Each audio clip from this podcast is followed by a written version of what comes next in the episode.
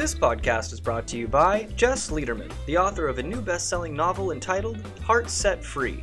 Please listen to podcast number 709, where, in Greg's interview with Jess, they discuss his transformation from being an atheist to surrendering his life to Christ, and how he now writes stories that reveal truths that change lives. Truths of the Heart. Heart Set Free is an epic work of historical fiction that begins in the Alaska Territory in 1925, as a boy and his mother go in search of a man who abandoned them for a beautiful woman, and continues into present day. It's a riveting tale of men and women who journey from the darkness of doubt to triumphant faith, and from the ache of loneliness to everlasting love please listen to podcast number 709 with author Jess Lederman as we explore the wonders that come from faith in the grace and power of God's loving heart. Thanks for listening. Welcome back to Inside Personal Growth. This is Greg Voisin, the host of Inside Personal Growth.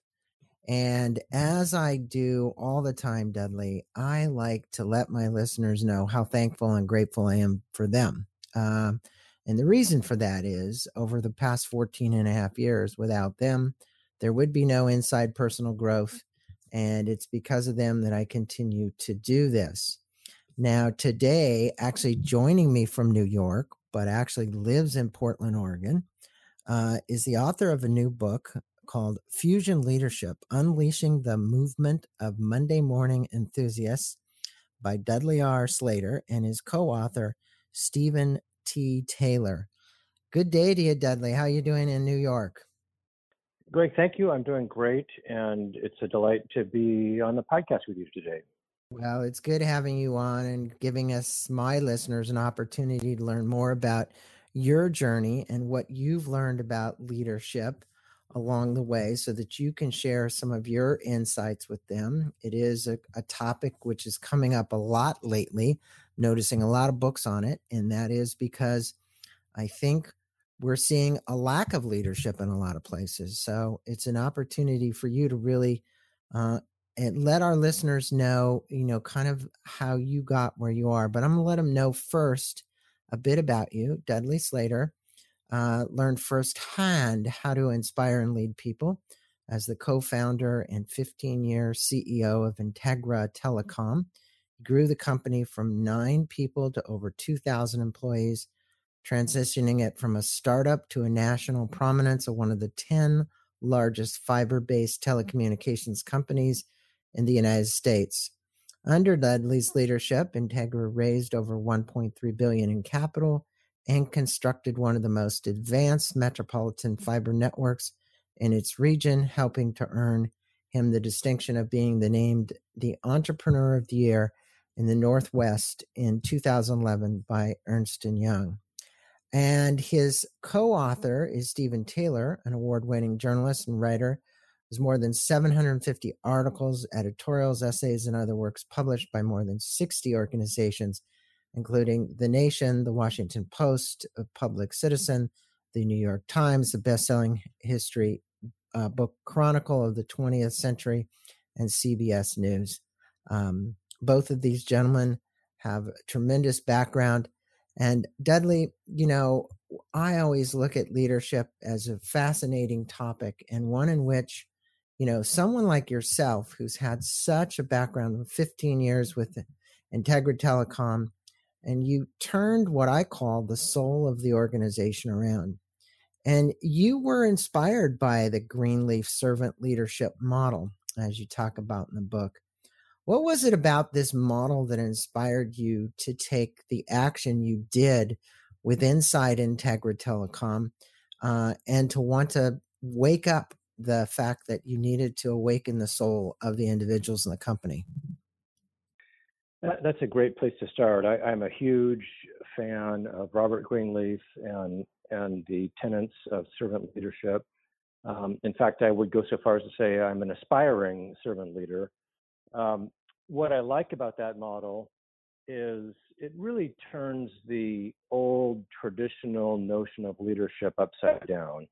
And it recognizes what I think is the ultimate truth, which is any organization is going to be best positioned to succeed if the front, what I call the frontline workers, meaning the, the, the individuals who are out there every day dealing with the customers, you know, every day dealing with the nuts and bolts of the organization.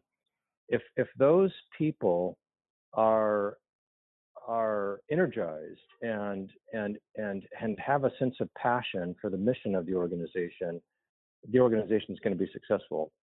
And so the question I struggled with for years, and this is after going to you know top business schools and all sorts of education, which uh, never really answered this question for me, is how do you inspire those people? Um, and and so I, I I think the servant leadership model starts in the right place.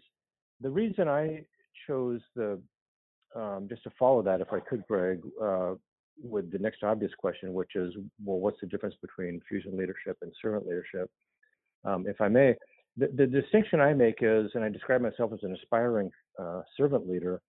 As I understand servant leadership, it requires the leader to subordinate his or her interests to others.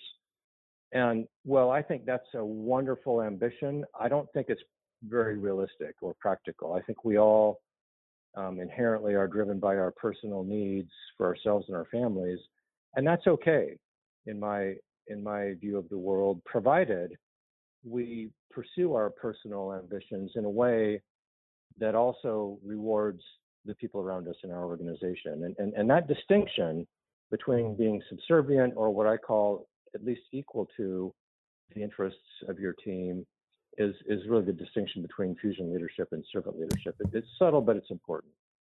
Well, I think it is a bit subtle, and you speak about um, the ego in your book. And you know, me having a background in psychology, I always talk to leaders about them being able to uh, check sometimes their ego at the door. What comment would you have, or would you make to those leaders today? Um, you have some great um, other things we're going to be talking about with relation to meetings and so on. But uh, Steve Jobs always used to say, "Hey, when you go into a room to develop the product, um, you know, leave your ego outside because we're supposed to be working as a team." Um, you want to make a quick comment about that? I, I think it's wonderful guidance, and and if if we were able to truly do that, I think it would be fantastic. I, I just don't think it's realistic. I don't think we humans are capable of leaving our egos at the door. So I've I've tried to develop a framework that accepts what I believe is the reality that we're all somewhat ego driven and and really wrestling with the question, well, how do you how do you do both? How do you serve yourself and create a, an organization that has engaged and passionate employees? And I think that's um, imminently feasible and and and that's the specific topic that the book attempts to explore is is how do you do that well one of the things that you did early on is you had an employee who was an engineer that intimidated you and his name was tony and he was an engineer at integra um, i think this story about tony because he would say and i remember this distinctly and how many um, uh, MBAs does it take to put in a light bulb, right? And and he had some sarcastic remark. Tell us about Tony and how you won him over um, using your leadership style. Yeah, it's a great it's a great story, and and I learned a lot from Tony. This was very early in my journey. I'd just become um, the CEO of of this early stage company. At that time, we only had a dozen or so employees, and Tony was the guy that he, he was a hard nosed, very smart engineer, and he, he also was a, a massive influencer of others. Whatever he said kind of carried the weight, regardless of title and, and other. He was just one of these people that everybody listened to because he was so smart. And he scared the um, he he scared the the the crap out of me because um, he had such command of others, and I was a young, uh, newly vented leader, and um, I found that when I got around Tony, he would he would kind of treat me in a condescending way, and and I knew I needed him. I I'm, I'm I was not an engineer, and I needed somebody to keep the network functioning. I needed his engineering skills. I also knew he was highly valued by others, and and therefore he was um, somebody that just had to be part of the organization, and he's awfully good at what he did. So I went from, you know, not having experience to all of a sudden being responsible for an organization with this guy Tony, and um, I initially just walked on eggshells and tried to, you know, not upset Tony and, and tried to um, do the best I could to, um, you know, operate with him. That, you know, only worked to a limited degree. What ultimately won the day was um, we were in the process of upgrading our technical network, and, and I was negotiating with one of these massive technology companies over a, a very expensive piece of hardware and I ended up, uh, they gave us kind of their standard cookie cutter agreement, and I ended up rejecting it and saying, you know, no, for our company, we need a couple key provisions. And I fought hard and I won. And it just so happened that the things I want, I won in, in that negotiation were not only important to me, but they were important to Tony. And and the message Tony got out of that that I could have never communicated with words. It took my actions was that the success of the organization was my top priority. Um, he he saw he perceived, and this gets back to the ego discussion. He perceived correctly that I placed the success of this contract and the success of the of our network um, at the highest level on my priority list, including um, equal to my own priorities of, of compensation and the size of my office and all those other things that people measure so carefully. And when Tony figured out um, that I was committed to the same cause he was committed to, we became colleagues. At that point, title didn't matter, education didn't matter, where we were from didn't matter. We were in the life raft together, you know, paddling toward the same destination, if you'll let me use that metaphor. And therefore, Tony figured out that his success was going to be influenced by my contributions. I figured out that my success was going to be influenced by his contributions. And we bonded over that. And, and Tony went on to become a massively important contributor, ended up retiring from the company uh, literally decades later. And, and we, we always got along very well. I wouldn't say we ever became, you know, lifetime best friends necessarily, but but to this day, I, I have nothing but respect for him, and I I believe he would say the same thing about me. And and it comes the, the the key to this story gets back to this ego thing, which is, you know, people are motivated to work for a shared purpose. Um, you know, study after study shows that one of the most important elements to you know, bringing, I call it fusing people together and, in the definition of fusion leadership, but bringing people together around a shared purpose, um, giving people a sense that they're part of something bigger than themselves is, is a key element to creating an engaged organization. And the best way to do that um, is for the leader to demonstrate their commitment to the shared purpose through their actions. And and what the worst thing a leader can do is is let their own self-interests dominate their behaviors. And that that litmus test of you know are you acting in a way that communicates your commitment to the cause or are you acting in a way that communi- communicates your commitment to your own self needs um, that is what won tony over and and and that really is at the core of of what i call fusion leadership. So yeah Love and the it's story and, and thank you for asking. No no no it's really all about uh, truth and trust right? So you know the reality is is that as long as you remain in truth and high integrity and you build trust with people like uh, your buddy tony um, those people if they're of the same made from the same cloth let's put it that way they're going to understand the value of that. So getting them to help you toward a common vision is important. Now, you state that 70% of the workforce, and I hear numbers from 70 to 85 all the time on people talking about disengaged workforce and they hate their jobs. While this is an alarming statistic in our country, um, uh, eh, how do you bring about the best in leaders so that you know, we can help change this statistic and make it a thing of the past. Well, I, I think the single most effective tool to move that percentage is uh, you know, really driving that engagement through connecting people to a shared purpose. And and so that begs the question, well, how do you connect people to a shared purpose? And there's a lot of there's a lot of literature out there. In fact, I've seen some of your our podcasts deal with this topic. And and I think it's it's all worth reading because it's important stuff. And um, but frankly, I when I see these lists of you know six ways to engage people or the three best approaches to engage people, I find them you know often repetitive and and not really actionable necessarily.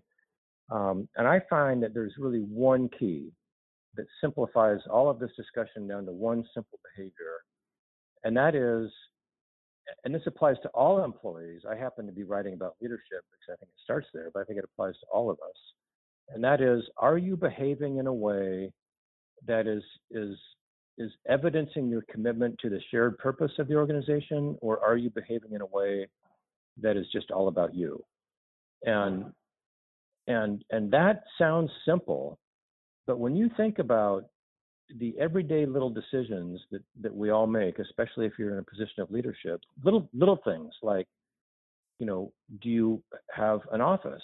Do you have the corner office? Do you put your name on the building? Do you, or do you sit out amongst your workers? Do you, who do you prioritize on your calendar? Do you only surround, if you're the CEO, do you only surround yourself with investors and board members and other executives, or do you actually invest time with frontline workers? You know, when you conduct a meeting, who becomes the smartest person in the room? These are all these are all examples of little daily decisions we make, and and an organization of professionals have life experience. They're wicked smart for the most part, and they figure out in a nanosecond, you know, where the leaders, what what's motivating their leaders. And the moment they detect that a leader is behaving for their own, exclusively for their own self-interest, they disengage. They don't. Nobody wants to make their leader more powerful or wealthy. Um, on the other hand, I think most everybody wants to contribute to something bigger than themselves if, if they really think about it. And, and that, that simple distinction um, is what I would point to as, as the ultimate tool that drives all these other list of the top 10 and list of the top six behaviors. Um, because from that falls everything else. If you, if you really act and if you really keep your own needs at an equal level to those of the organization, then you're going to invest in people.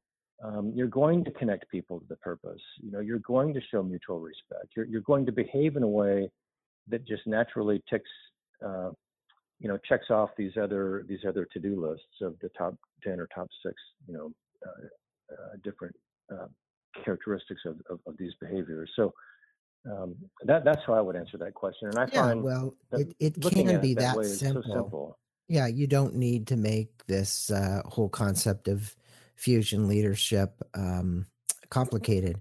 And I think in your case, what you've done quite eloquently is you've told a lot of stories. And I think the stories do well to bring about the leadership and, and the what I want to call the characteristics of fusion leadership. And one of those was Darrell Cavens, and he was the CEO of Zulily. And you I you interviewed him for the book. He provided some sound advice in his career early on. And you mentioned it just a minute ago regarding leading meetings versus allowing for others to have inclusion and to hear their good ideas. Um, obviously, when you're a leader, there are lots of meetings, too many meetings.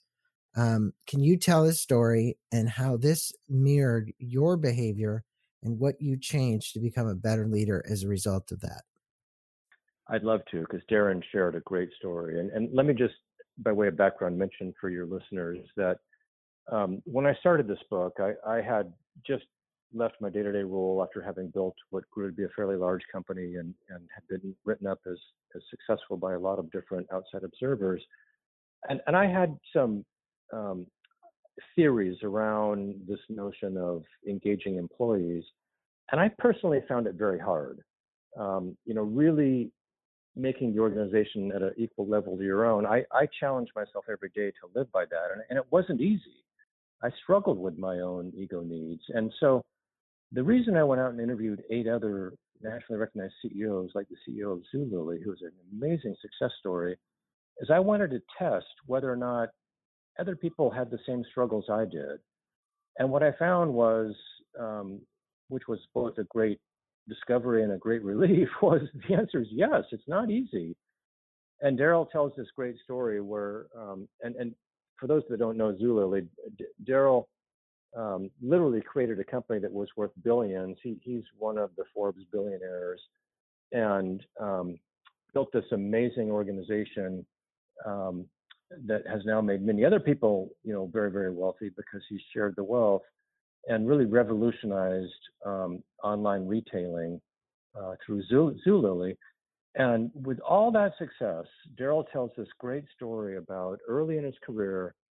Um, he he was having a performance review by uh, one of his early supervisors, a person who he greatly respected, and that supervisor let him have it. And he said, Darrell, you know, you would be much more successful in your career if you just learned to shut up and listen. and as Darrell tells the story, the supervisor went on to give him examples. And Darrell learned, much like I had to learn the hard way, that when he was conducting meetings in his early career, he behaved in the same way I did, which was I, I tended to control meetings and be domineering. And, and I found myself, and, and Darrell uh, seemed to have a similar experience, needing to kind of show off and, and demonstrate, you know, um, his intelligence. And, and, and, and I'm paraphrasing his exact quotes are in the book. Um, and the lesson there that he learned the hard way and I learned the hard way, and we both discovered together was that ultimately squashes a meeting. And and and if you are if you go into a meeting with the subconscious goal of showing how smart you are, you might feel good walking out of there, but you are not going to serve your organization. Um, that is going to discourage others from contributing. It's going to it's going to dampen debate, and um, it, it, leads to negative outcomes. So, uh, Darrell, this amazingly successful individual, was courageous enough to share that story, and I'll bet you many many people, if they are very honest with themselves and think about how they conduct meetings, would find that they have the same struggles that Darrell and I encountered, and and and that that's that's why I use stories in the book because this stuff is not easy, and and and at the end of the day, we're all humans and we're all subject to our own selfish temptations. Yeah, and it was a great story because it exemplifies the fact that listening uh, listening skills for a fusion leader uh, are more important than those demanding skills, as you said, trying to command and control um, those techniques don't work.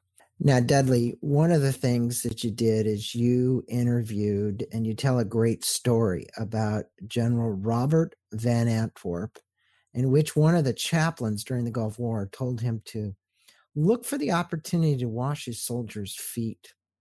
Um, what's the significance of this story, and what did the chaplain mean in your estimation?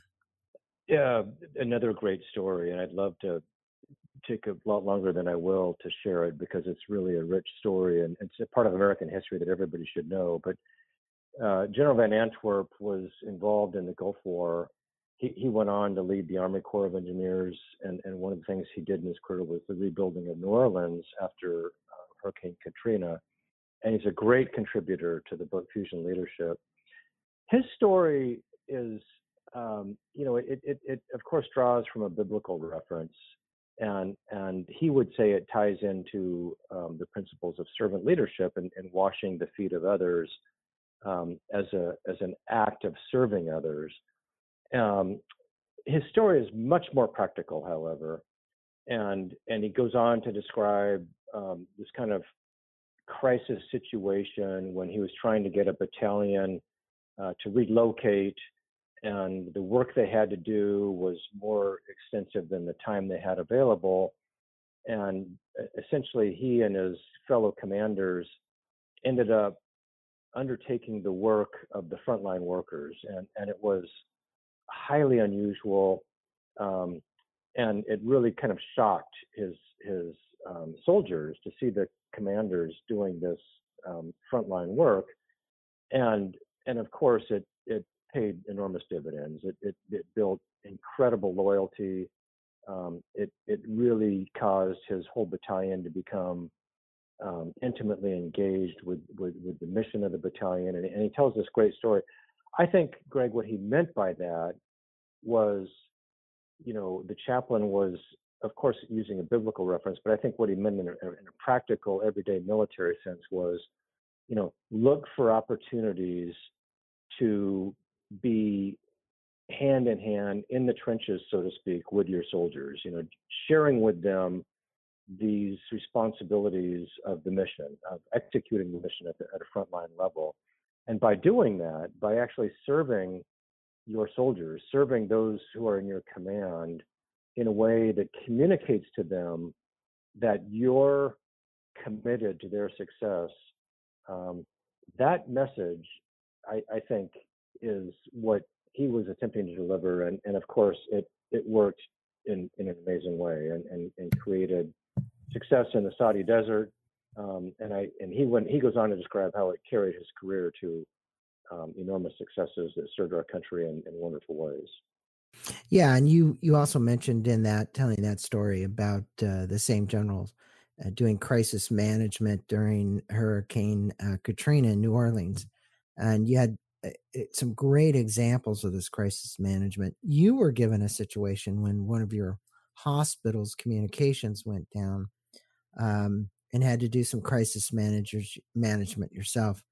What are some of the leadership tools that you used to navigate the crisis that you had and that you would impart on those leaders that are listening to us today uh, when it comes to crisis management?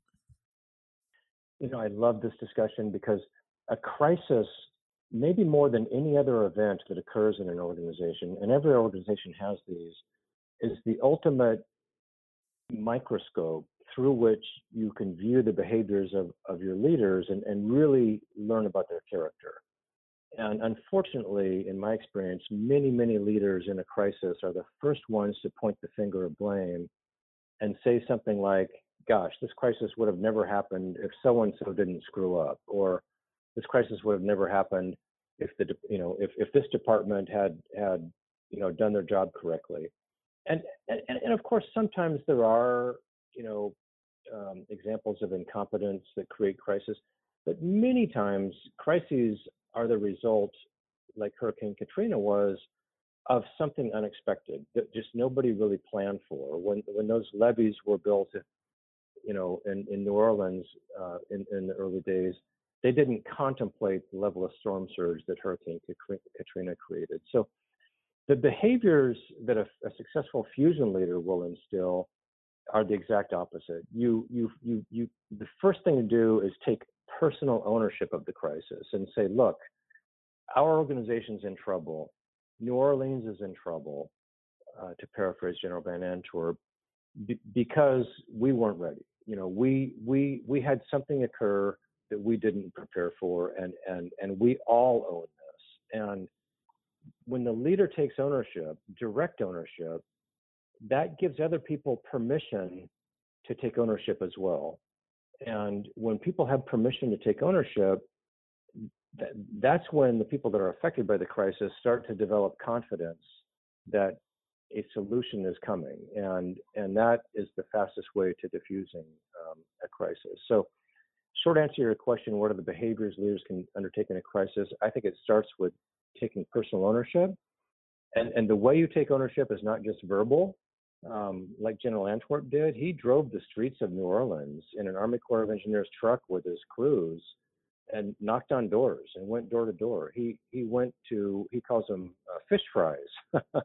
said he went to almost every fish fry in every parish um, in Louisiana to basically shake hands with with the displaced citizens who were so um, adversely affected to demonstrate that he wasn't going to leave. He was he was going to be part of their community and, until the levees were rebuilt. And and that that willingness to you know demonstrate that you're going to roll up your sleeves and be hands on in coming up with a solution to the crisis, together with you know verbal indications of taking ownership, are all pieces of evidence that people will evaluate and judge. And and and when they see that the leader is personally investing that's when trust starts to become established, and that's when confidence builds, and, and that's when um, both those that are uh, charged with resolving the crisis as well as those who are affected by it um, begin to trust their leadership. And, yeah, I and, think your your examples are wonderful, and the fact that you know if you look at great leaders we've seen, Mother Teresa, Gandhi, these are the kind of people. If you read their stories, obviously most of my listeners know they all. Let's just use this. They all pitched in uh, during times of crisis. You do what you do to get it, get over it, and get it done and figure out how to do it and everybody pitches in and i think that is exemplifies um, a true leader it doesn't matter if it's walking the streets or washing the dishes or whatever it might be you're going to get that done um, you learned a lot from uh, leslie Braksick i guess is that how you say her name um, yes leslie Braksick yeah. Uh, and it would be an understatement, I would say, because you even mentioned in the book. She was the founder of Continuous Learning Group and now the Next Season Consulting Company. What is it about Leslie and her management style that impressed you so much uh, to include her story in the book? Oh, I look up to Leslie in in so many ways. Um, I, I, mean, it starts with the fact that she's a, a massively successful business executive um, who's who's now built two uh, very successful firms uh, in addition to that, Leslie happened to be happens to be a uh, have a doctorate in organizational behavior. So, you know, here I come along with my experiences building Integra Telecom, and I've interviewed these other executives, and I have these theories about um, engaging people that I'm testing through my interviews with others in these stories. And I, I'm lucky enough to be able to interview Leslie for the book. And Leslie not only brings the personal experience of having built two successful companies, but she brings her PhD and, and intellectual knowledge of of organizational behavior and what motivates organi- organizations of people. And she was able to both validate a lot of the principles of fusion leadership through her life experience, but equally importantly through her academic training. And, and that that was great for me because I I knew these things to be true because they they were so profound in my own personal growth and the development of my company. But having that, uh, I, I, guess, academic validation, where she could actually point to, you know, real um, uh, science-based, you know, evidence, was enormous, and and it, it gave me a sense of validation that that I thought would just be massively helpful for the book and, and kind of just adds the overall credibility of uh, of, of, the tenets of fusion leadership. So anybody that has the chance to learn about Leslie, and, she's written a few books herself, um, there, there's a lot there, and, and I, have certainly benefited from uh, everything Leslie shared with me. Well, I would think, given your uh, degree in geophysics from UCLA, you have a reductionist mindset. So you try and bring things down to uh, something that can be proved. Uh, in leadership, as you know, that it all can't be proved. There is something more that is there around consciousness. And Chip Bergh, who is the president of the Asian division of uh, P&G and subsequently moved to Levi Strauss as COO. Um, what was it about Chip's understanding of defining a clear and compelling vision and inspiring his teams and uniting them in what he you we could refer to as your fusion leadership? Um, if you would, you can you can impart the story but the reality is this is i would say a culmination of truly what fusion leadership is all about yeah chip's great and and he also was a huge contributor to the book um, in fact on the website uh, chip has shared uh, publicly his 10 lessons in leadership chip's background goes back to the military also um, and he he took his military training and and as you point out, has done some great things in the corporate world. Uh, the story he shares, he, he, was responsible for Procter Gamble's Asia operations at a time when Procter Gamble had, did very little business in Asia.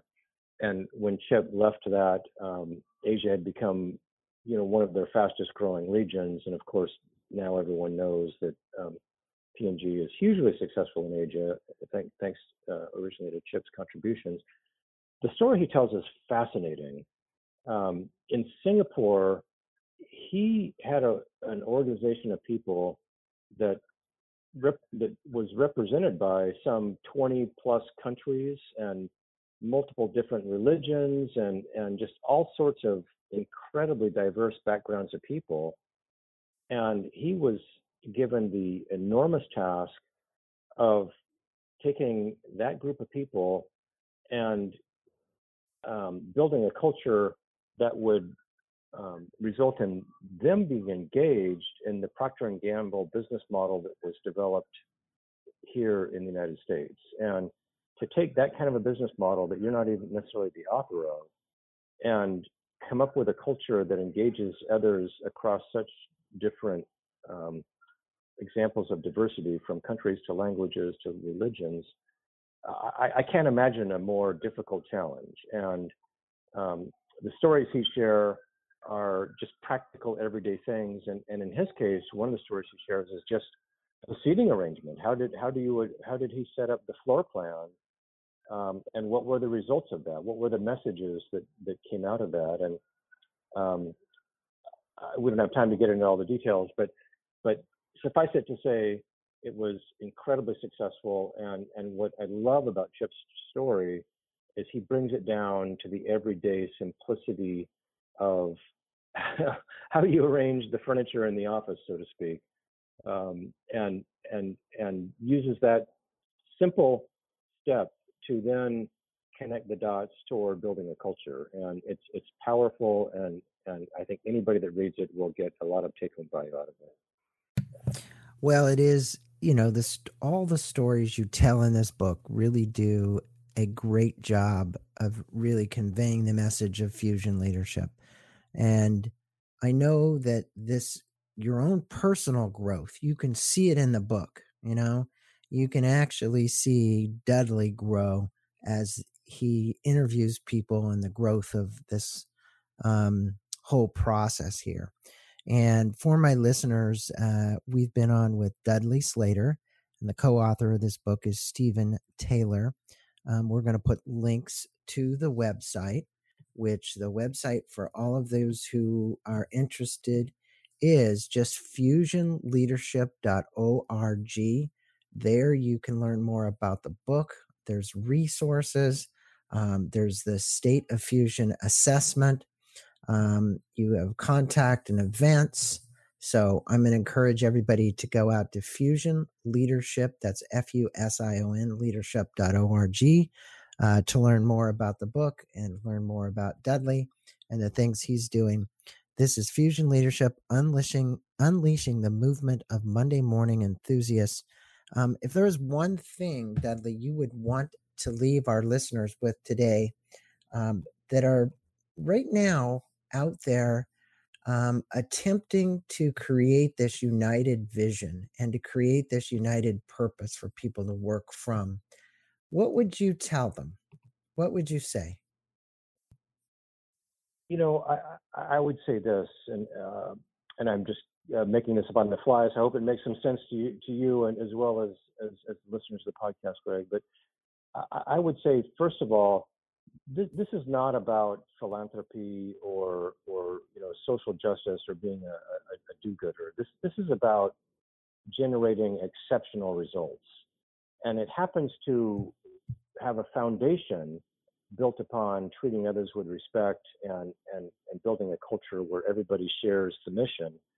Um, and and what I would leave people with is, you know, look yourself in the mirror. I, I did, and and I didn't always like what I saw, and and and I tried to be I tried to tell real world stories because it's not easy to really ask yourself, am I behaving right now in a way that's best for my organization, or or, or am I behaving in a way that's best for Dudley Slater? And I I I found the more honest I would with the more honest I was with myself in answering that question, the more successful my organization became. And, and, and by definition, the more successful I became. Um, and it, it, sounds simple, um, but the challenge I would extend to your leaders is, is be honest with yourself when you ask that question. And don't just do it once. Do it, if, if, if possible, on a daily basis. With all the little decisions you make, and I think most people will be amazed at, at the power um, that that will bring to their own self-development and, and their own leadership style.